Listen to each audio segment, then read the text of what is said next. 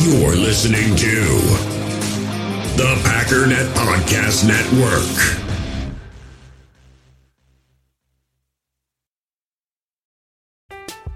I'm Alex Rodriguez. And I'm Jason Kelly. From Bloomberg, this is The Deal. Each week, you'll hear us in conversation with business icons. This show will explore deal making across sports, media, and entertainment. That is a harsh lesson in business. Sports is not And, uh, as simple you know, I- as bringing a bunch of big names together. I didn't want to do another stomp you out speech. It opened up so many more doors. The show is called The, The deal. Deal. Listen to The Deal. Listen to The Deal on Spotify.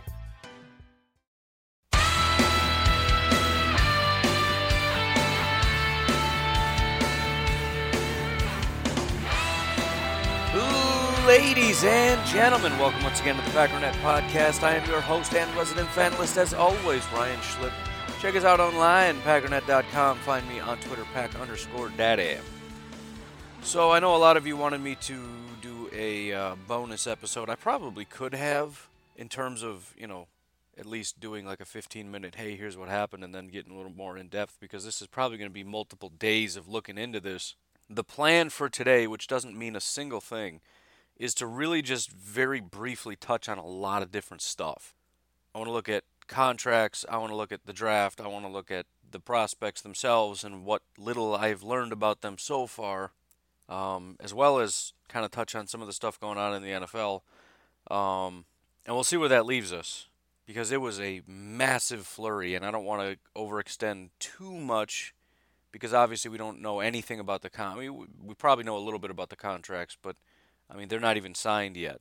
And uh, I mean, obviously th- these guys aren't going to back out. We we saw Preston and Za'Darius and Amos all talking about how grateful they are and everything. So they're they're coming. But let's not forget we already had somebody back out. Had some crazy stuff happen. So w- once the ink dries, we'll have a little bit more information and we'll understand the the structuring of the contracts, which is going to tell us a lot about um, you know the expectations of the players and, and all those kinds of things. Also, you know how this is going to work as far as how much money we have. I don't know if we're out of money or if we have a little bit more to play with, but it'll be it'll be good to see those contracts. But anyways, before we get into that, and by the way, there's uh, some text messages and phone calls. I, I don't know. I don't know where and how and when these things are going to fit in. But if uh, if it makes sense and we got time, we'll do it today. Otherwise, we'll save it for tomorrow. Again, I don't know. But before we get there, as always, if you wouldn't mind leaving a rating and review, I, I am I'm really blown away with uh, how responsive everybody's being with the ratings and reviews. It's it's really really awesome. I said the goal was 80 like 3 days ago and we're almost there. So I tell you what, if we I know I said 80, but I lied because I want to beat Pack a Day. So if we get 4 more ratings and reviews, I will leave it alone for a little while and stop begging you for it. We're to jump back on the horse because I'm just to find a new goal to try to go get. But try to jump in there because um, by this Saturday, I would like to try to do that mock draft. And I may try to do several. I don't know how much time I have, uh, mostly because I have not consulted with my wife to find out how busy we are. That is my usual routine uh, toward the end of the week. I ask her how many things she told me we're doing and I agreed to, but I don't remember. You know, the whole like, remember I told you this? And it's like, nah, I don't, but I'm going to trust you that you would never lie to me and that I did agree because it sounds like something I would do, just blindly agree to something because that's three months in the future and I don't really care at that time. Because present me hates future me so much. I love giving future me just a ton of stuff to do all the time. Of course, I'd love to do that. I would love to spend an entire Saturday doing something else, non football related, non relaxing related. Today me? No, today me is is all about me. Future me? Forget that guy. He hates free time. So, yeah, that definitely sounds like something I would do and I'm sure I agreed to that. So, let's uh, let's pack up the car and get after it. That is me all day. But anyways, um, I do want to get into that, so I will be starting to pick names out of a hat. And I again, I'd like to get through as many as possible and do several if possible, and we can do a bunch of different bonus episodes. If I can knock out three or four of those, which is probably going to be very hard to do, just as far as logistics. But uh, and then just kind of do three or four throughout the week bonus episodes, and then maybe next Saturday we do something else. So, and by the way, this isn't like if I didn't pick your name, you're never going to do anything ever again. Just just wait. I'll think of something else. But uh, if you don't know what I'm talking about, if you leave a rating and review, let me know that you did. Get in the Facebook group. There's a video at the top. It's detailing all the draft stuff and what I'm planning on doing and how this is going to go. Just either, you know, you can leave a screenshot of the rating review. If that's weird, you, you can send it to me privately because I the more I thought about it and I saw people doing it, it's like I don't know if I'd want to do that. That's kind of uncomfortable. Like here's the glowing terms that I said about you. If you want to just take like a screenshot of the five stars or just leave me your name, although I don't know if that's gonna work because I can only see three reviews. I don't know. Give it a try. If I can't find it, I'll probably just ask you to screenshot your name with the review. If you want to get involved. If not, a review just for the sake of reviewing the show is, is very appreciated. Anyways, if you'd like to call in or text in, that number is 608 501 0718. 608 501 0718. All calls and texts are appreciated. In the hobby, it's not easy being a fan of ripping packs or repacks. We get all hyped up thinking we're going to get some high value Jordan Love card, but with zero transparency on available cards and hit rates, it's all just a shot in the dark. Until now, introducing slab packs from arenaclub.com, the only repack that provides real value, a complete view on all possible cards, and clear hit rates for each one. Now, when I buy slab packs on Arena Club, it finally feels like I know what I'm getting. And honestly, the best thing for me and my son is the fact that we're kind of novices into this. When I walk into a card shop with my son and a card says it costs $40, kind of just taking his word for it that that's a good value. So I appreciate the transparency on grading, as well as just getting excited about seeing what you could potentially get. Right now, you can get 10% off your first purchase by going to arenaclub.com slash packdaddy. Wow, that's crazy offer. 10% off a $400 slab pack. That's 40 bucks right there. Anyways, that's arenaclub.com slash packdaddy for 10% off your first purchase. All right, let's get let, let's get the elephant in the room taken care of first of all. And, and and by the way, I do have to offer an apology. I promise you this was not a spite. I'm not mad about this, other than at Dave Gettleman. But let's talk about Odell Beckham. Because I've been saying for a very long time, no way dude's getting traded because it doesn't make sense. Well, guess what? I was wrong, but I'm still absolutely right. There is a very good reason that the Browns are now talking or talked about as Super Bowl favorites and the Giants are being laughed at. Because trading the Giants is dumb. And what Dave Gettleman said about we just extended him. How much sense does it make to trade him? We didn't extend him to trade him. We're not going to trade him. All this he, he he apparently didn't mean it, but he should have meant it because that makes sense. And when I saw the compensation, come on, man. I mean, look, if, if, if this guy's just a headache and you can't stand him and you're looking at it and you're like, this guy's a nutcase, he's terrible in the locker room, he's injured all the time, I want him gone, then fine. Then fine. Because now there's rumors, and, and I mean, there's so many rumors, I don't know what's right and what's not anymore, apparently. But there's talk that Gettleman was actually shopping him. Now, that's hard to believe that nobody picked up on that. None of the insiders knew that he was calling people saying, hey, man, you want Odell? up until after the fact, but whatever. But before I forget, I woke up this morning and there was a bunch of stuff that people wanted posted in the Facebook group. So I'm flying through, sipping my coffee, and I'm like, accept. Okay, this is about this, accept. All right, accept. You know, I'm, I'm just doing a cursory check to make sure somebody is not posting, I don't know, I'm not going to get into details, but things that are not football related or I don't want in the Facebook group. But I'm not doing a thorough, you know, whatever. Not actually clicking on the articles like I want to make sure this is a real Packers article and not some gag article. Don't get any ideas, please. Why did I just say that out loud? But anyways, I, I'm just I swear to you. I come down and I see Sean Luke. Dude's awesome. Been in the group for a long time. And he's got an Odell Beckham thing. And I immediately am like, oh, here we go.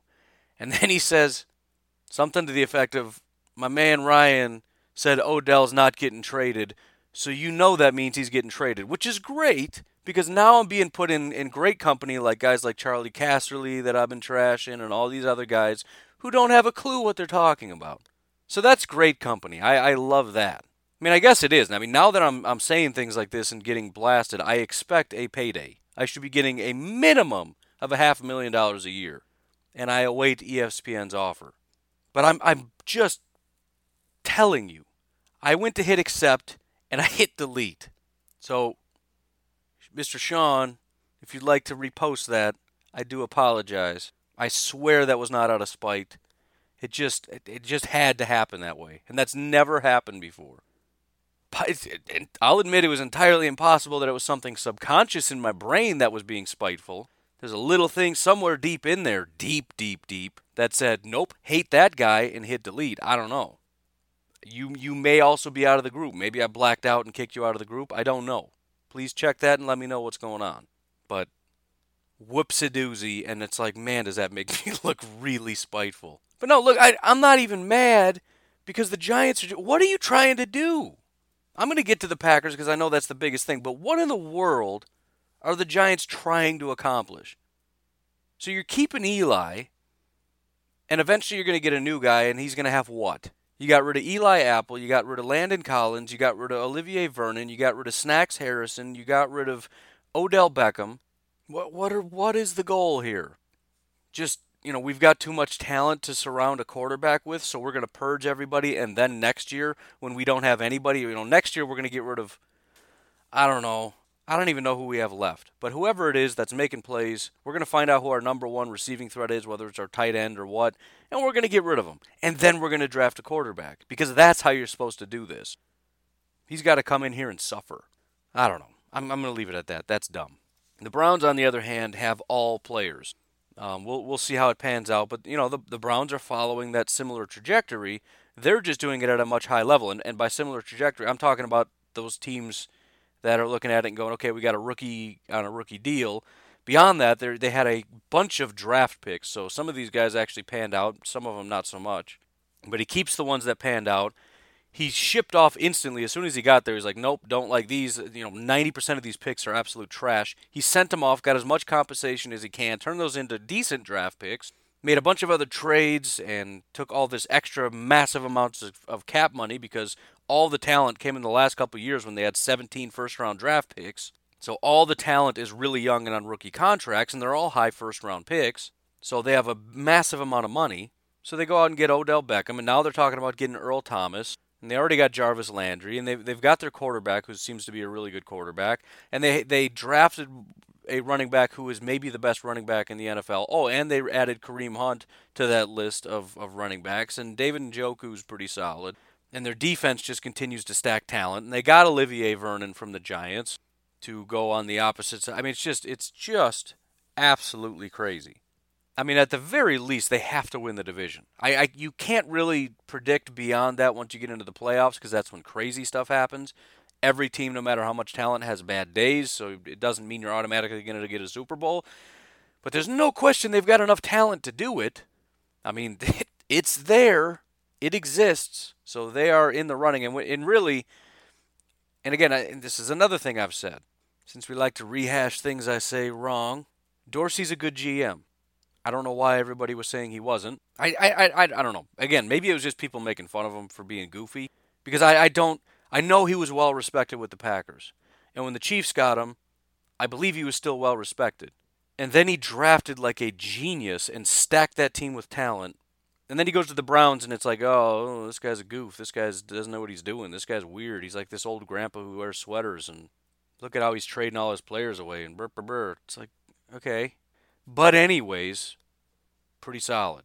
But again, like anything else, we got to watch it because you cannot pay all these guys forever. So he understands there's a window closing. He, he probably also understands because of all these first round picks who are on rookie contracts, there's going to come a time when a lot of these guys are going to want contracts, and we can't even keep all the guys that we have that we drafted. But right now, we have all of them, and we can't afford all of them, and we have a bunch of money left over. So we want all the talent, all the players. Just give me all, please. So it makes sense for them. We all have smartphones, and we all know they're pretty amazing, but they also can be amazingly distracting, especially when we're around other people. So, US Cellular wants us to reset our relationship with our phones by putting down our phones for five. That's right, a company that sells phones wants us to put down our phones. And to see what we find, learn more at uscellular.com forward slash built for us. Now, let's switch gears and talk about the Packers. That'll be a decent segue because the fact of the matter is, not every team can and should follow the same strategy. Talked about, I think, yesterday. Some teams maybe can weather the storm of high volatility players. I don't think the Packers can, and I don't think they should with a first year uh, head coach and the problems in the locker room, et cetera, et cetera.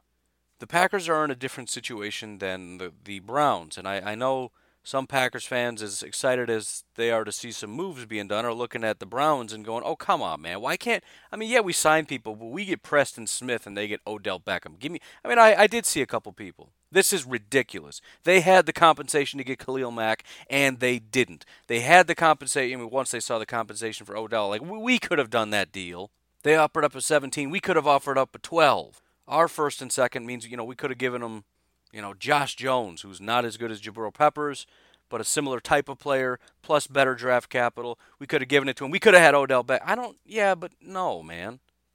As an intro, and it's really hard to figure out how to touch on all these things because there's just so much. But as an intro, let's just say this. Brian Gutekunst went out and got guys, and this is so completely divergent from what Ted Thompson did. He got guys in their prime that are going to be contributors for the remainder of Aaron Rodgers' career, probably. Not definitively, but that's that's sort of the vision. This isn't like so so this isn't all in. You you can call it all in if you want because he's making moves, but all in to me is all in this year. Dorsey is all in this year at the expense potentially of the future. And that's maybe a bad way to put it because it's I mean, the future may may not be there anyways because again, they're they're going to have to purge some of this talent because they can't afford it all. So might as well try now. Again, every team has to assess their current situation and what the best track is moving forward, and the Packers have their own unique situation. The Packers have a situation where they have several years of Aaron Rodgers. I don't want to go all in this year at the expense of next year, and I've said that several times. But going a lot in to give us a baseline, which is how I see this. Because listen, Preston Smith has has upside. He's not an elite pass rusher. Not I mean he he can get there.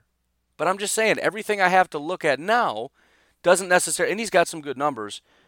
I, I don't know that he we didn't get Dee Ford. Right? If we wanted Dee Ford, if we wanted to go all in, we'd get Dee Ford and we'd get Earl Thomas and we'd call it a day maximize the money to, to maximize the talent this year, give them short contracts, although Dee Ford wouldn't be short. Maybe Justin Houston and, and Earl Thomas. Older guys that can produce at a high level as as in these specific kinds of ways to just give us that edge and just make a real hard push this year. But the fact of the matter is, we, have got Aaron Rodgers for a, a period of time. Let's maximize that entire time spectrum. And that's exactly what Gutekunst did. And again, when, when I say it gives us a baseline, what I mean is now when we look at the defense, and there's still holes. I mean, some people are going so far as to say we don't have holes. We, we do have some holes, but it's not any one hole position like safety in general. We still need another safety because you typically need two, sometimes three on the field, and we officially have one right now. Um, you know, we, we could use another linebacker, probably, maybe corner. Again, I'm not going to go down that road again, but in terms of talent, as far as what I can see and know and everything, maybe. But what it does now is gives us the opportunity and, and for the long run. I'm not talking short term. I'm talking about again for, for the foreseeable future. We have a baseline of just being a a I don't I don't even want to say good defense because I don't know that for sure. A not horrible deficient defense where it's like we've got some really good players like Kenny Clark, but then we have just nobody at outside linebacker. We've got Jair and, you know, some decent corners, but we have literally nobody at safety. I mean, Tramon again is he's not abysmal, but he's getting a little older. He's better at corner than safety. He can manage, but I mean, this is not a this is not a solution. This is patchwork, and there's nobody behind. We don't have Kentrell Brice isn't a isn't a starting safety. If you want to tell me he's our backup, fine. He's not a starting safety. This is these these are solid players and it makes this defense solid and respectable so that we have something to build around now. Now we can go out and get players and just get good players and add it to this already solid team. And and if you look at the guys that we have, these are a lot of guys that are just non deficient. You listen to what, uh, for example, Pro Football Focus put out a video about Adrian Amos, and they're talking about their grade of him, and, and a lot of people are trashing him, like, dude, you guys grade him way too high. He's not that good. And what they said is, well, he is good because we not only grade positive plays, but we negatively grade negative plays. So a lot of the big names like Landon Collins, like, oh, you guys, you know, whatever, whatever. Okay, he has a lot of big flashy plays. So in other words, his highlight reel is going to be better than Amos's highlight reel. But we also are going to negate and, and negatively grade negative plays. And Amos just doesn't have a lot of those. Whereas Landon Collins and some of these other big name guys that everybody's aware of, they have a lot more negative plays, missed tackles and, and blown assignments and all these different things. You look at, for example, a Dee Ford. Dee Ford is, is high volatility, right? It, it's high risk. It just it gives me anxiety just thinking about the total cost of Dee Ford. And then you figure, even if we know he's a good pass rusher, we have to give up the draft capital. We have to pay a lot of money. And then he's a very good pass rusher, but he's not good off the edge. He's not good at setting the edge. He's not a good run defender. He's not even a great tackler. But Za'Darius Smith, he does provide good pass rush. He is a good tackler. He is a big, strong, 275 pound beast off the edge. Preston Smith, he's not a speed rusher off the edge. He's he's not terrible, and I'll, we'll get into the numbers in a little bit. But again, just big, solid, smart football player, right? He's one of those guys who, if, if you're not going to, what do they tell you? If you're if you're not going to get home, get your hands up. I don't know the exact phraseology, but it's something to that effect. He's that guy, right? I'm not getting there. The quarterback drops back. He's going to push off the offensive lineman, drop back so nobody's got hands on him, and get his hands up. That's why he's got a pick every single year. He's got a ton of bat downs and everything else. Smart football player, good against the run. Fundamentals. What did I talk about all last year? It's the problem of fundamentals. We see the flashy plays. We see the the the occasional sack and, and all these different crazy things and the crazy blitz that accounts for this or that and, and Pettine making crazy stuff happen. The problem is guys have a hard time with things like, oh, I don't know, tackling and just, just you know, laziness. I, I put out a thing about Ha Ha, which was just low hanging fruit. I was talking to a friend and I said, watch me just get destroyed on Twitter. This is going to be hilarious. Because that was Ha Ha's whole thing, right? Ha Ha's whole thing was, eh, I just don't feel like putting in the effort. And there was a lot of that going on with the Packers where you're watching it just like, what are you doing? Why are you over there instead of over there? Why are you not just trying? What kind of a ridiculous. How many times? Just let's go back a second. How many times last year did we see somebody that ran or run after the catch that got 20, 30 yards, maybe a touchdown, because there were three, four, five guys from the Packers that just missed the tackle, right? Just lazy tackling bad angles, so he didn't get there. Another guy comes over, nipping at his ankles, doesn't do anything. Another guy just completely bounces off, like he's he's trying to throw a shoulder. Like, what in the world are you doing? To the point where you're just embarrassed by your defense as a Packer fan, right? We always come out and we're bragging about stuff, like, oh man, we're gonna have the best defensive line. You don't even know. Our run defense is gonna be solid. Mm. And then we, you see that, everybody just laughs at us. Like you guys, you guys just don't learn. You're always bragging about your defense, and you guys are always terrible. I'm tired of being laughed at. I'm tired of watching the defense and just going, "Why are you terrible all the time?" This is the baseline. Again, not perfect. I don't think Za'Darius is going to be the best pass rusher in the NFL. I don't think he has the Dee Ford upside. I don't think Preston Smith is that guy. But they provide, they do provide pass rush both of them do, which is going to complement the interior. So we have four guys that can get it done and do get it done, but we also get guys that are fundamentally sound guys that just aren't going to blow it for you. Adrian Amos is the exact same way. Adrian Amos and and he and versatile would be the other word. That would be like if there's one word, it's versatile. Both of these guys, if you look at their snap counts, about 50% were outside linebacker, 50% were hand in the dirt and some of them it's it's you know you got to add up all the different hand in the dirt in the, hand in the dirt and in the dirt because it's you know uh, defensive end outside which is like wide outside the elephant or whatever you call that where you line up kind of way out there where the outside linebacker would but your hand is in the dirt and then there's the right end where you're a little bit more off the tackle. Then there's you know defensive tackle. Some of them even play a couple snaps at nose tackle. But you add all that up it's it's it's about 50-50 between how many times they stood up and how many times their hand was in the dirt. You look at Za'Darius, I mean, the guy is as explosive from the inside. He's as penetrable as a defensive end with his hand in the dirt as he is as an outside linebacker standing up. Incredibly versatile. Adrian Amos. If you look, I, I went back and just watched the, the week one game against the Packers with with uh, against the Bears.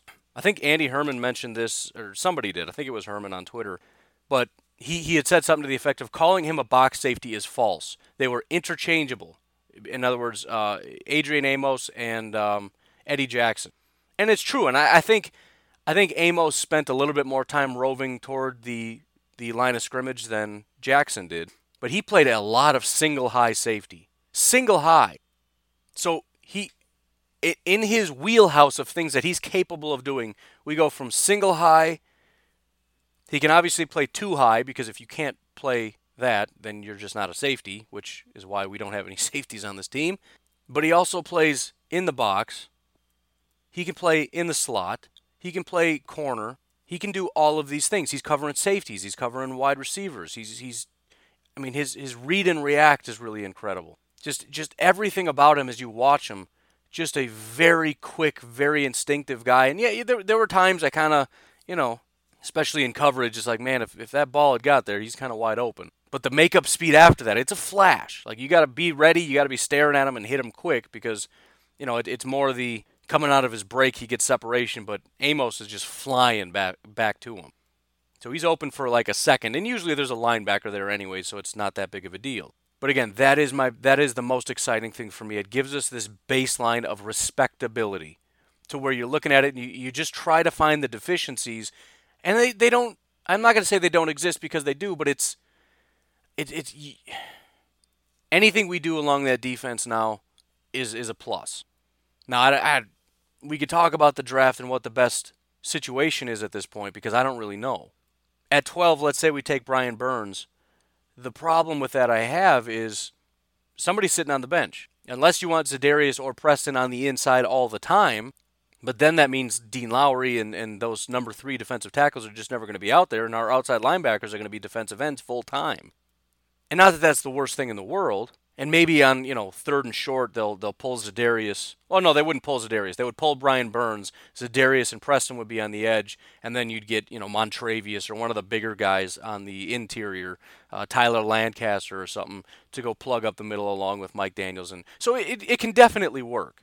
But that would be the only. So so in other words, the only heartburn I have about the draft now is that we might have too many guys and not wanting to. I just don't want talent on the bench. Is my whole thing. But again, I'm not going to fall into that trap of not getting a Brian Burn because getting that speed rusher off the edge is somebody we don't really have either, right? Pressure Preston Smith and Za'Darius Smith can generate, but speed bend guys, that's not what they are. Again, I think Za'Darius is 275 and Preston is 265. Big boys. So that would be th- that. So so again, I don't want to make that sound negative because it's absolutely a positive. Because again, everything we add is a just a boon to this team because now Brian Burns comes in and he's he's a part of this rotation that's just solid and it becomes situational football and because of the flexibility Mike Pettine can do so many things. His ability to get after the quarterback and also kind of do situational based on the team, based on what they're able to do. If if they've got a guy at left tackle that is just slow, Brian Burns is just going to destroy him if they've got somebody like let's say uh, Spriggs, who's all athleticism but just you know not a lot of technique, not very strong, not very big, I'm going to put Za'Darius Smith in his face all day long and just smack him around. Not that Burns can't get pat, but you, you see what I'm saying, right? Just just a general example of what I'm talking about. It provides that and, and the, the flexibility to to drop them, to play them up front, to play them along the line of scrimmage. I mean, just the flexibility, and you can have guys standing up. You can guys have guys hand in the dirt. You can have guys who are interior hand in the dirt that drop back into coverage because they're outside linebackers. Za'Darius Smith playing defensive end could could drop back while Blake Martinez or Amos or whoever comes flying up for a blitz. You know, that just it's awesome. Then you look at defensive tackle.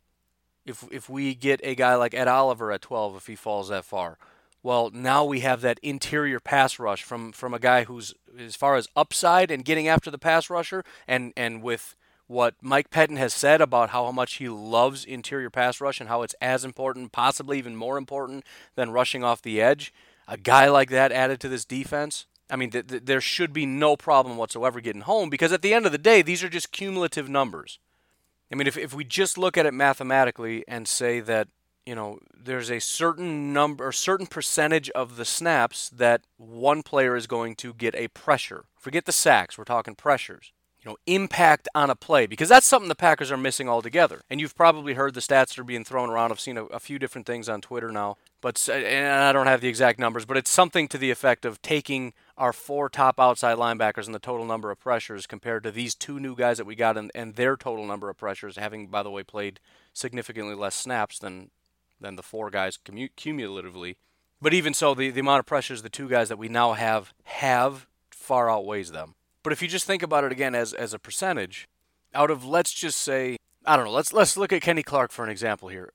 Uh, the, on average, how many times does he rush the passer, which is generally how many times they're going to throw the ball because he doesn't come off very often.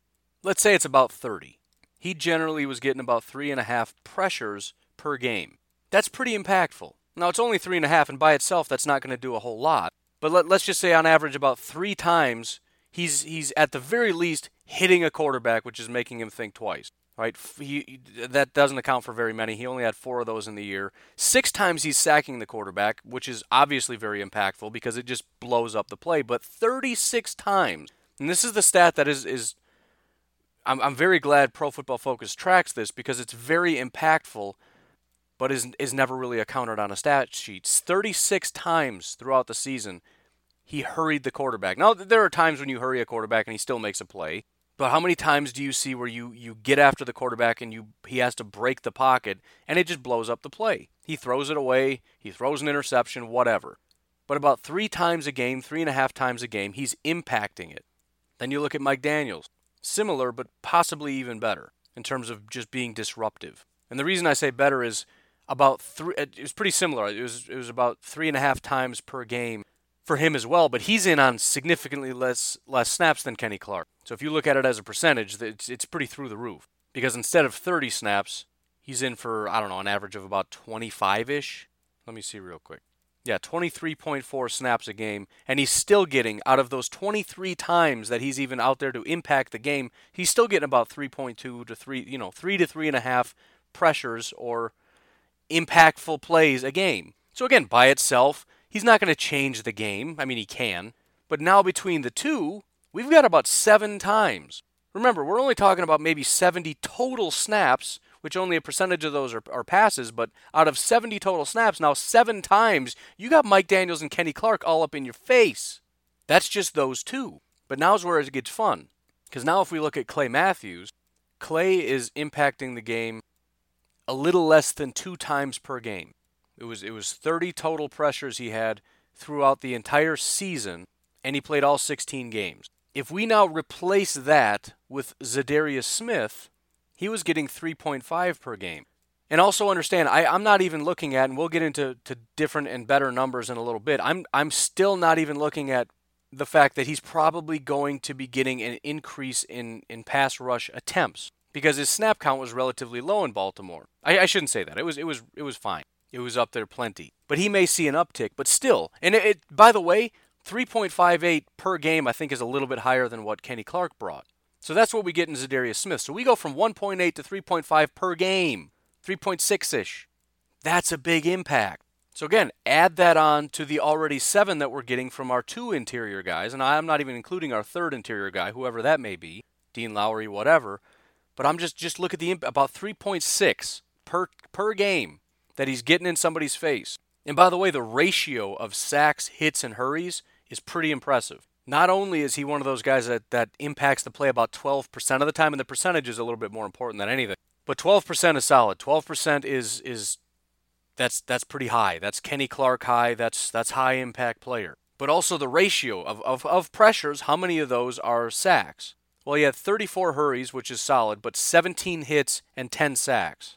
This is a good football player. And again, we can talk about grades and we can talk about, you know, the fact that maybe sometimes he's, he's got better technique than others. But at the end of the day, as much as it would be nice if he was fundamentally sound on every single snap, when the game's over, the team is going to win or lose based on our ability to make plays. I mean, that we, we've heard Dom Capers say that. We've heard Mike Pettine. We've heard Mike McCarthy. We've heard a lot of people say that. Dom Capers' whole defense was predicated on getting big plays, right? In other words, he, he was fine with being fundamentally garbage. I'm, I'm kind of not being serious by saying that, but, you know, that's bend, don't break. Like, okay, yeah, whatever. You got a billion yards in that game. But at the end of the day, it comes down to not allowing points and getting more interceptions because there's a correlation be- to, between getting a ton of picks and winning football games. And just getting guys that impact the play. Get off the field on third down. Now, think about that. It's third down.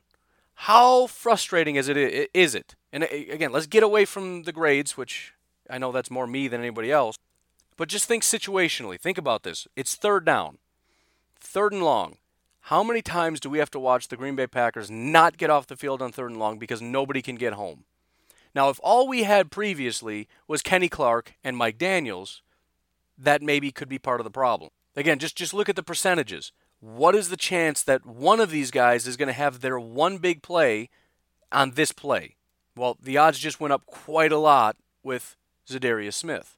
Now, Preston Smith is seen as more of a, a hold the edge kind of guy, but we should not necessarily look at take take him for granted. His overall percentage in terms of percentage of the time that it was a pass rush play and he ended up making an impact was 11.3%. Again, anything over 10% and you're a pretty decent pass rusher. That's sort of the, the standard. And then, you know, when you get to the, the best in the NFL, which is Aaron Donald, we're talking 16 to 20% right? I think last year he had 16%. I know at one point he had like 20ish, which is freakish, but that's freak territory. But 11, 12%, that's that's Kenny Clark, that's Mike Daniels. That's those are good pass rushers. These are guys that can impact plays. He's at 11.3. That's solid. He had 53 total pressures last year. That's a lot. 38 hurry. Now, you look again, a lot of times we look up sack numbers, right? I, I look at grades, everybody else looks at stats. We just look at what we have as far as information.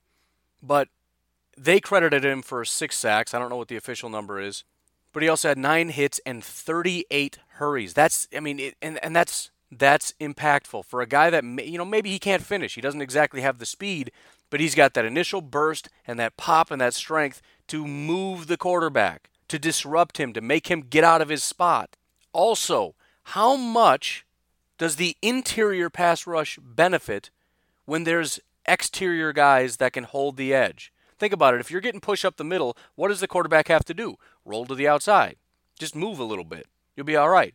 You can't do that if there is nowhere to go on the outside. Interior pass rush is only good if there's, you know, nowhere for the quarterback to go. Because typically, 300 pound guys aren't going to be able to outrun quarterbacks. And if they can see you coming up the middle, they can. Now, that results in a pressure and could actually blow up the play, which is great. But wouldn't it be nice if the quarterback didn't have anywhere to go? Or maybe if you did try to roll out, you got an outside linebacker that can disengage from a block and bring him down himself. Wouldn't that be nice? These are the kinds of things I'm talking about. These aren't the Dee Fords. These aren't guys that just get it done by the Dee Ford is I, I don't know. I, I I really don't want to use a basketball analogy because I don't watch it and I don't understand it and I don't want to sound ignorant. But let's just say LeBron James because I feel like that's a good one to go with. I would say Michael Jordan because that was the last time I actually watched basketball when I lived in Illinois and grew up watching him as a kid, and he was awesome. But right, you, you've got those guys that it's like I don't care what's around me. I really don't. Not that he wouldn't be would wouldn't be positively impacted by a good defensive line and another guy on the other side, but he's one of those guys that's just going to beat the guy in front of him. Right? I'm faster than you. I'm just going to run around you. That's what's going to happen. I'm, I, you know, I can tell you what I'm going to do, and there's nothing you can do to stop it because I'm more athletic than you are. That's not really these guys. But these are the kinds of guys when you have a good group all together. That's what they had in Baltimore, by the way. Baltimore had a good group, dominant defense, where just everywhere around was solid guys. Where if everybody just kind of does their job, there's nothing you can do. These are guys that do their job. These are good football players. They're smart football players. They're aggressive football players. They're violent football players. It's not flashy. Again, these guys probably aren't going to be all over the news as far as best pass rusher in the NFL and all that kind of stuff, but they're going to be good football players. And again, as a team, as a unit, it becomes a problem because we've got guys that are going to disrupt plays. They're going to get off the field on third down because at some point these guys are going to get their three impact plays a game. And by the way, Preston Smith was the same thing. He was 3.3 plays per game. So just across the board, if those are the, let's say we've got only four, we're in nickel or whatever, and those are the four guys. Well, there's let's do this. Let's look at Aaron Rodgers real quick so I can get an actual number. And granted, the Packers throw a lot, but let's just look at it real quick. So, pass plays in a game, on average, Aaron Rodgers here. So, the team that threw a ton, the Green Bay Packers, it was about 48 times. 48 pass plays. And that's the high end, right? This is probably not, we'll say 50 maximum. Well, I, I guess I shouldn't say that in a game because obviously the, the Packers' maximum was 71 pass plays. So I don't, I, whatever, 50. We'll call it 50. If we just average those four guys out at 3.2 per game, that's 12.8. Let's call it 13 times. So 13 out of 50 total pass plays, that's 26%. That's one in every four pass plays. Just our front four are making plays and disrupting them. Either that's a hit on the quarterback, a sack, a pressure. That's just those guys. That doesn't include if we have five guys up front in our base, where we have two outside linebackers and three defensive linemen. If Za'Darius Smith is on the inside and you have Preston and Brian Burns as outside linebackers, what now does that become? If we have a guy, you know, again, in our base, what does Dean Lowry account for? Does he give us another two? What happens if we go out and get an Ed Oliver? What does he provide? Can he give us another three and a half? Now, we're not even talking yet about the impact that our linebackers make. We're not talking about the impact that our corners make because we're just talking about 20 about a quarter of the time our defensive line is making plays. So, what does Amos contribute to this pass game? How many times does he break up a pass? Can he give us one a game? How many times does he just guard a guy and, and keep him from, from catching a pass? You know, running him out of bounds or whatever the case may be. How many times do we have coverage sacks or whatever because somebody else is, is, is is covered or, or throwaways. Maybe there isn't a pressure, but the guy just rolls out about. You know, these are all play. And again, there's only they only got 50 chances in the passing game. We're not talking about running at this point in time. That's another question. But in the pass game, where the Packers have struggled to have an impact, whether it's our corners, our safeties, our pass rush, whatever, we just need guys to give us those three plays. And then consider, uh, you know, what what does a pass cost? Your average pass is what? a dump off that goes for five. Okay, you got 49 left. Right? It's just just looking at the numbers. How much better is this defense with these two guys? Again, not super flashy, not super great, but they're going to give us a chance. We're going to be not terrible, right? So the PFF numbers that they have, they've got pass rush productivity is what it's called. That's their proprietary thing. And basically it looks at exactly what we talked about, but it weights sacks a little bit more than, for example, pressures. I think it's sacks, then hits, then hurries. I'm not exactly sure how they weighted, but um, for example, Aaron Donald was 11.5. He was the highest. Jerry Hughes was next. So it's, again, Aaron Donald has a billion pressures, and it's at 16% overall. But if you weight sacks a little bit higher than something else, you come out with different numbers. And that's a good way to do it because although weighting is going to be somewhat subjective anyways, it, it gives a little bit of a better idea of your overall impact as a pass rusher. Because now it's looking at as a percentage, how often do you impact and how big of an impact was it? That's an extra added dimension. So now this is what we're looking at here. Looking at the Green Bay Packers in 2018, and this is using edge rush and defensive interior.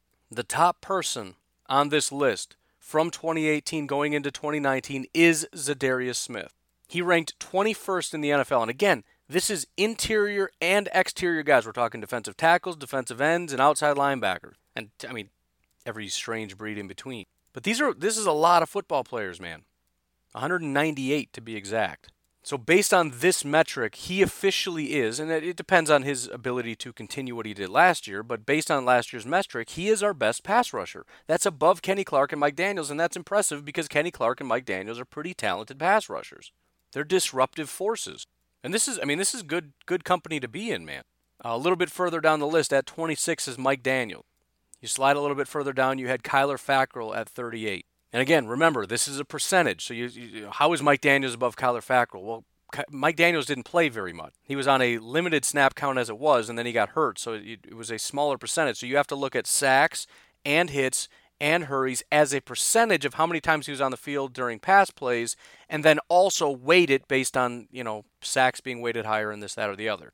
So then as you slide down, you get to Kenny Clark at 48. And again, nobody has a problem with Kenny Clark that are Packer fans, and nobody should because he's very good. Right? He's good across the board in a lot of a lot of areas. But at 48 and and we're we're talking about top 50. Top 50 is acceptable just by itself. That's that's a decent, you know, I guess if it was if I'm using my t- normal 32-64 metric, he's a number 2. He would be a good number 2 interior defensive player, but this is with defensive interior and out exterior. So 48 is incredible. Well, Preston Smith is two guys behind him at 51. So Preston Smith and Kenny Clark were kind of on the same page as far as how good of pass rushers they were last year. That should get everybody excited. That should get, and again, I, I don't know if any one of these guys necessarily gets 10 sacks. They all have the ability. I think Za'Darius should probably be at the top as far as what we would expect. Um, you know, Kyler Fackrell, if he can duplicate, has the ability to get 10. We know that. But but forget the the 10 overall because what I care about is the team. Uh, think about it this way: Would you rather have one guy that gets 16 and a bunch of useless guys that get zero? Obviously, a ridiculous thing, but let's just pretend. Or four guys that get five. Again, I'm not saying that's what the Packers are going to get. They're going to get more than five. But cumulatively, we're talking about the difference between 16 and 20. And cumulatively, the Packers are a lot better now.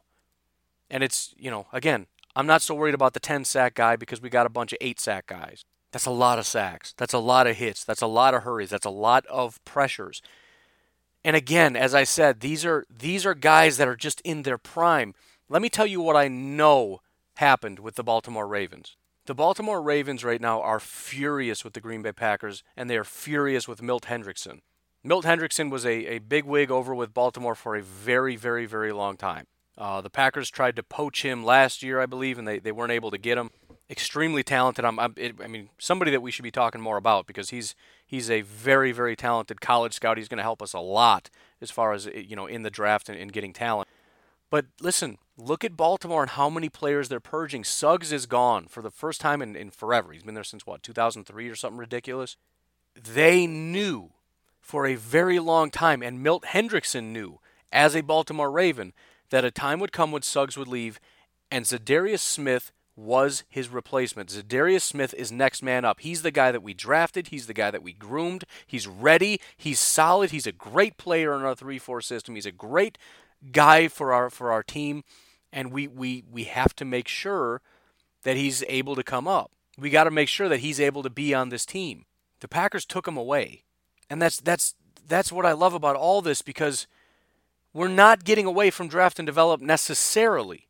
Because usually the two things, especially if you look at the way the Packers did it, you got two things. You got draft and develop young guys. You got young guys, you, you try to make them into good guys, and if they're not good, you get rid of them. And then you've got like super old guys that patch holes. And that can be split into two categories. You got super old guys like Julius Peppers, who are really old but really good and can help get us over the hump. And then you got really old guys like Jahri Evans that are not really that great anymore, but they're going to patch a hole that I just filled by getting rid of, of Lang. This is a different thing where another team drafted and developed a good football player, and we're going to take their second contract. Whether it's because of you know Adrian Amos, where the Bears basically can't pay him, and I'm I'm, I'm not even really mad at the Bears. Bears fans saying Amos isn't good, by the way, are just delusional. The Bears absolutely wanted to keep him. The rumor is they wanted to use a franchise tag, but decided they didn't want to do that. But it makes sense because you look at how much money they have to spend on that entire defense, and you look at how much talent they have on that defense. I mean, of all those guys, Amos isn't really franchise worthy because he's not a franchise player. He's a very good player, but but you got Eddie Jackson, you got Khalil Mack, you got all these guys. I mean, is is is Adrian Amos a franchise player? No. He's a very very very good player who's a very big part of our team and we're going to try as hard as we can to keep him. But at the end of the day, they don't have the money and they don't have the massive need that we have, so the Packers swooped in and just took him. And I don't know how we got him. I would love to know if anybody's listening to this that has access that does the the interviews for whatever. Please ask him why he chose Green Bay because you cannot tell me there weren't a bunch of other teams offering him nine million a year.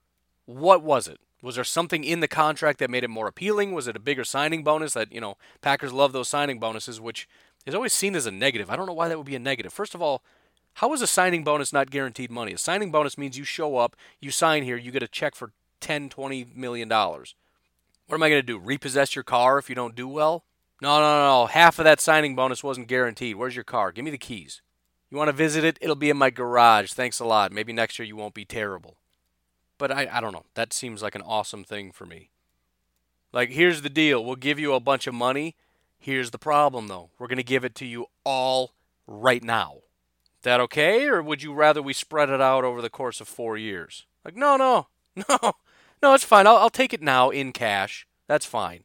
It's not like you're in a higher tax bracket. Like, oh man, I was in the $8 million tax bracket. Now I'm in the $20 million tax bracket. That's a brutal one right there. But, anyways, it's, it's just these are the next up and coming guys. These are the guys that teams, this is what you draft for and it, it's just it's it's awesome because it, you know the, the, and the fact of the matter is Ted Thompson missed on some players. As a result of missing, we don't have to allocate our money to our guys, so we just allocated it to their guys. These are the guys that we would have been happy to have drafted and given second contracts to, and I, I just I love this. I absolutely love this. Again, not because it, I'm, I'm not being a homer like, oh man, I love this because they're elite and they're going to be so great. As an overall philosophy, getting guys on their second contract that are that are good football players makes sense.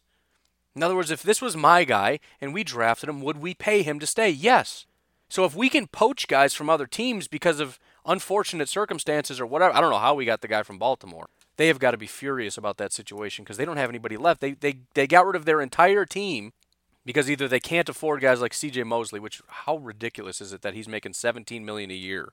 That is just that's silly money or Suggs, who's just too old. But I mean, again, Za'Darius is the guy they're trying to keep. But how do you keep pace with 16 million a year? And I am interested in the in the way the contract, and I, I cannot believe I'm I'm I have touched on nothing, and I feel like I've been talking for 10 minutes, and it's incredible. It's been 50 minutes. I'm I'm absolutely astounded at that. I feel like I haven't talked about anything yet, which is why I said this is going to take many days. I'm Alex Rodriguez. And I'm Jason Kelly. From Bloomberg, this is The Deal. Each week, you'll hear us in conversation with business icons. This show will explore deal making across sports, media, and entertainment. That is a harsh lesson in business. Sports is not And, as uh, you simple know, I- as bringing a bunch of big names together. I didn't want to do another stomp you out speech. It opened up so many more doors. The show is called The Deal. Listen to the deal. Listen to the deal on Spotify. But as far as the contracts go, um, one of the things that's interesting about it, I was, I was just trying to like rack my brain, like what could this possibly mean? How could this possibly be structured? Let's just do a thought exercise and just make up random numbers because there's two separate things that we're dealing with here. There's the cap and the cap hit, right? How much that we get, the, the Packers get penalized in the in the salary cap or whatever. And then there's the guaranteed money, which is essentially cash paid to the player. So those are the two things that we have to kind of balance and and work through. So let's just say of the 66 million, let's just say 40 million is guaranteed. I don't know, maybe the number's already out there. I don't care. Again, it's just a thought exercise because I want to talk about why this matters. And by the way, any numbers that are out there, as um, Nagler said like 17 times yesterday, please don't pay attention to any numbers. Nothing's official until it's official. But let's just pretend it's 66 million and 40 of it is guaranteed. Now there's rumors that they're going to give him a 20 million dollar signing bonus. That's a lot. And again, that's guaranteed. That money is in his pocket already. We're not getting that back. I also heard that we're going to be paying him roughly eight million dollars. That was that was pure speculation. That that I don't. I mean, I shouldn't say that. Uh, Silverstein said it. So let's just work with those numbers and see what it looks like. So first of all, the twenty million dollar signing bonus gets spread over four years. So that would be let, let's just keep it even. It's five million a year. So if we take that five million and spread out the bonus over over the four years, in order to get 2019 up to $8 million, that would mean we'd have to pay him $3 million of base salary this year, which is crazy low, but let's just roll with that, right? Because 3 plus 5 is 8, which would all count against the cap. Now, total cash going to Za'Darius Smith is $20 million plus the $3 million in base. So $23 million he's getting paid possibly today. So just looking at it right now, of the $40 million that's guaranteed, 23 is already gone. So if, if next year, let's say that bumps up, his base bumps up to $10 million. Now the bonus is already paid out. So we, we can't count that against the cash, but it does count against the cap. So if we pay him $10 million in year two, let's make it 12 because I'm nervous about how little we're paying him. Then that means in year two, he has a cap hit of $18 million. That's a lot. You know what? No, forget that. Let's bring it back down to 10. That means in year two he has a cap hit of 16 million. Now 16 million is what we're expecting to pay him anyways. So nobody that's a Packer fan is going to look at 16 and go, "Oh, that's a lot." Here's the here's the interesting thing though. of the cash that's been paid out, $33 million is already in his pocket. So how much guaranteed money is left? We're only on the hook. If, if this guy's not any good and we decide we want to get rid of him and we don't want him to play in 2021, he's only owed $7 million. So it's, it's a $7 million cap hit, but he's gone. And we haven't had super serious cap problems, right? We paid him 8 million, then we paid him 16 million, and now it's a 7 million dollar dead cap hit and he's gone. The bigger problem now is that we owe him a an additional 33 million dollars over the next 2 years. So if we just split that up, that's 16.5 million, which would mean for 2021 and 2022, he now is being paid 21.5 million dollars. Now, that's a lot, but it's kind of one of those things where at that point in 2020, we have to assess what he is. If he is a very good pass rusher, and keep in mind, again, every year the money gets blown out. We now have linebackers making $17 million. Pass rushers getting paid 20 million in two years from now is not probably going to be all that much. So if he legitimately has proven that he is a solid number one guy, he's a 10 sack guy, he's a good solid edge guy, he's a versatile guy who can go off the edge, who can go inside, and he's he, he's worth 21 million, then who cares? Then he's worth it. The other thing too is, and I don't exactly know. I'm, I'm working on understanding the cap, but we can probably because the guarantees are gone, we can probably turn a lot of this extra money that's floating out there that's non-guaranteed as opposed to making it base, we could make it incentive based because it's not guaranteed money. He's only owed 7 million dollars that we've promised him. So we can take, you know, millions and millions of dollars and turn it into I don't know, workout bonuses and all these different bonuses. In other words, you have to show up to these things and do these things in order to earn the money. If you do, great. If you don't, then you don't get it and it doesn't count against our cap. So after that 33 million, a lot of this money is probably incentive. But the, the, the cool thing again, and, and the reason I point this out is the whole contract structured this way is incentive based. In other words, if it's $40 million, 40 million is what we're promising you. But there's $66 million sitting on the table. Go get it. This is a bet on yourself kind of contract, which is maybe how we stole him away from the the the the Ravens. I don't know, but it's possible the Ravens are looking at it. It's similar to Preston Smith and a lot of these guys they're talking about, you know, I mean Za'Darius and Preston, I don't know, 10, 12, maybe 13 million. Maybe the Ravens are like, "Look, we'll give you 14. We'll get crazy. I'll give you $14 million. And the Packers come out and they're like, all right, look, here's the situation. We'll give you 16 million, but you got to earn it. If you think, and granted, this isn't like some crazy thing that the Packers maybe thought of. This is just a general NFL contract, but it's it's a bet on yourself contract. In other words, we're willing to put down 16 million per year if you're willing to prove it and you've basically got two years to prove that you're worth, you know, a $21 million cap hit to earn, because again, even from his standpoint, he's not looking at it like, well, I got all my money, so what do I care? I can just, you know, lay an egg and they can cut me all they want. Because again, in 2021, what's his base? It's 16.5 million. So he's he's earning 23 this year. Then next year he's only getting 10. But then 2021 it jumps from 10 to 16 and a half million dollars that he has the potential to put in his pocket. And again, that's probably not all going to be base. It's going to be split up into bonuses that he's got to go out and, and find. You know, you got to show up and you got to work out and you got to do this and you got to do, you know, maybe get X amount of sacks or whatever. But you have 16 and a half million waiting for you. You don't need to to just work the two years and then get cut and then go get somewhere else and get paid you got 16 point so so we're giving you incentive all the way through your contract to go out and dominate. So you can maybe take baltimore's 14 million a year or whatever you know again I'm, I'm making all this up but i'm just explaining because 16 seems high to me. But again this is this is also why we need to understand the full contract and also understand the guarantees because if it's if it's 40 million ish in guarantees or, or, or less or more then we kind of get an idea of how much of this is incentive because the less the guarantees, the more that this is basically you have to prove it to get the to get the rest because the guarantee is all you're really getting at this particular point in time. It's all the Packers are locked into and it's all we as fans should really be worried about because it's basically saying we're only paying him this much. If it's 40 million over 4 years, we're essentially paying him 10 million a year. We'll end up paying him more if he proves that he's worth more. So in other words, we don't have to be worried about that either because we're not going to pay him if he's not worth it. I mean, if we just took a contract on its on its face, we would still owe Nick Perry a lot of money for a long time. The fact of the matter is, we don't. We're going to pay him a good sizable amount of money to go away, and then we don't have to pay him for the remaining years. So we're not stuck with him, and we don't have to pay him his 14, 15, whatever it was, million dollars a year for the next two years, three years, whatever. He sucked up all his guarantees. He's not working out, so all that money he left it on the table. That's his problem. He didn't go earn it, so he doesn't get the rest of it. That's not my problem. That's not the Packers' problem. That's his problem. He left that money on the table. And now he has to try to go out to another team and try to earn some money. And he's not going to get what the Packers would have given him had he just played up to the standard that he had set when he earned the contract. But he didn't. He laid an egg. The contract is set up such a way that if you don't perform, you don't get paid. So now he's gone. And we're going to get a couple more young guys that have the opportunity to come out and prove it. And it's it's it's just it's a beautiful thing and I love the way that these contracts potentially could be. If it's if it's high guarantees, I'm going to be a little bit worried. But even I mean, I can't it can't be that much higher than 40 out of a 66 million dollar contract.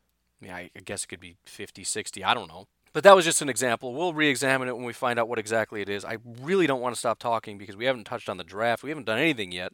But uh, we're at an hour, so uh, I'm going to let it go at that. And uh, we'll regroup and get some new information, some more information, probably find a couple more little nuggets of information about these guys. Did not even mention the guard that we got, which kind of doesn't matter because I'm not super thrilled about him, but we'll see what happens. I'll just leave you with this tidbit. It's being said that he 100% is the starting guard. Nah, he's going to come in and compete. he's he's I, I promise you, He's not being handed this job by anybody. I understand Byron Bell is bad, but everybody seems to forget that we still have Justin McCray. And there's a very good chance that Justin McCray, again, I am the number one in in 2017. I was the number one anti-McCray guy on the entire planet. I'm telling you right now, McCray is getting better, and McCray might already be better than the guy we just signed for seven million a year. But we'll see. He's got he's similar to a lot of these other guys. He's got a lot of upside. He's got a lot of potential kind of hard to read between the lines because he's gone from tackle to guard, you know, left tackle, left guard, right guard, right tackle. He's he's played it all back and forth. Uh, he's been benched, he's been hurt, he's been all over the place. So we haven't been able to see him consistently just sit at one spot. But again, that's that's where I'll leave that, I guess. But anyways, lots of reasons to be optimistic. We'll see what our salary cap situation is. Maybe there's some more moves to be made. Maybe we're going to be signing some of our free agents. Um, but more to come. Have a great Wednesday. I'll talk to you tomorrow. Bye bye.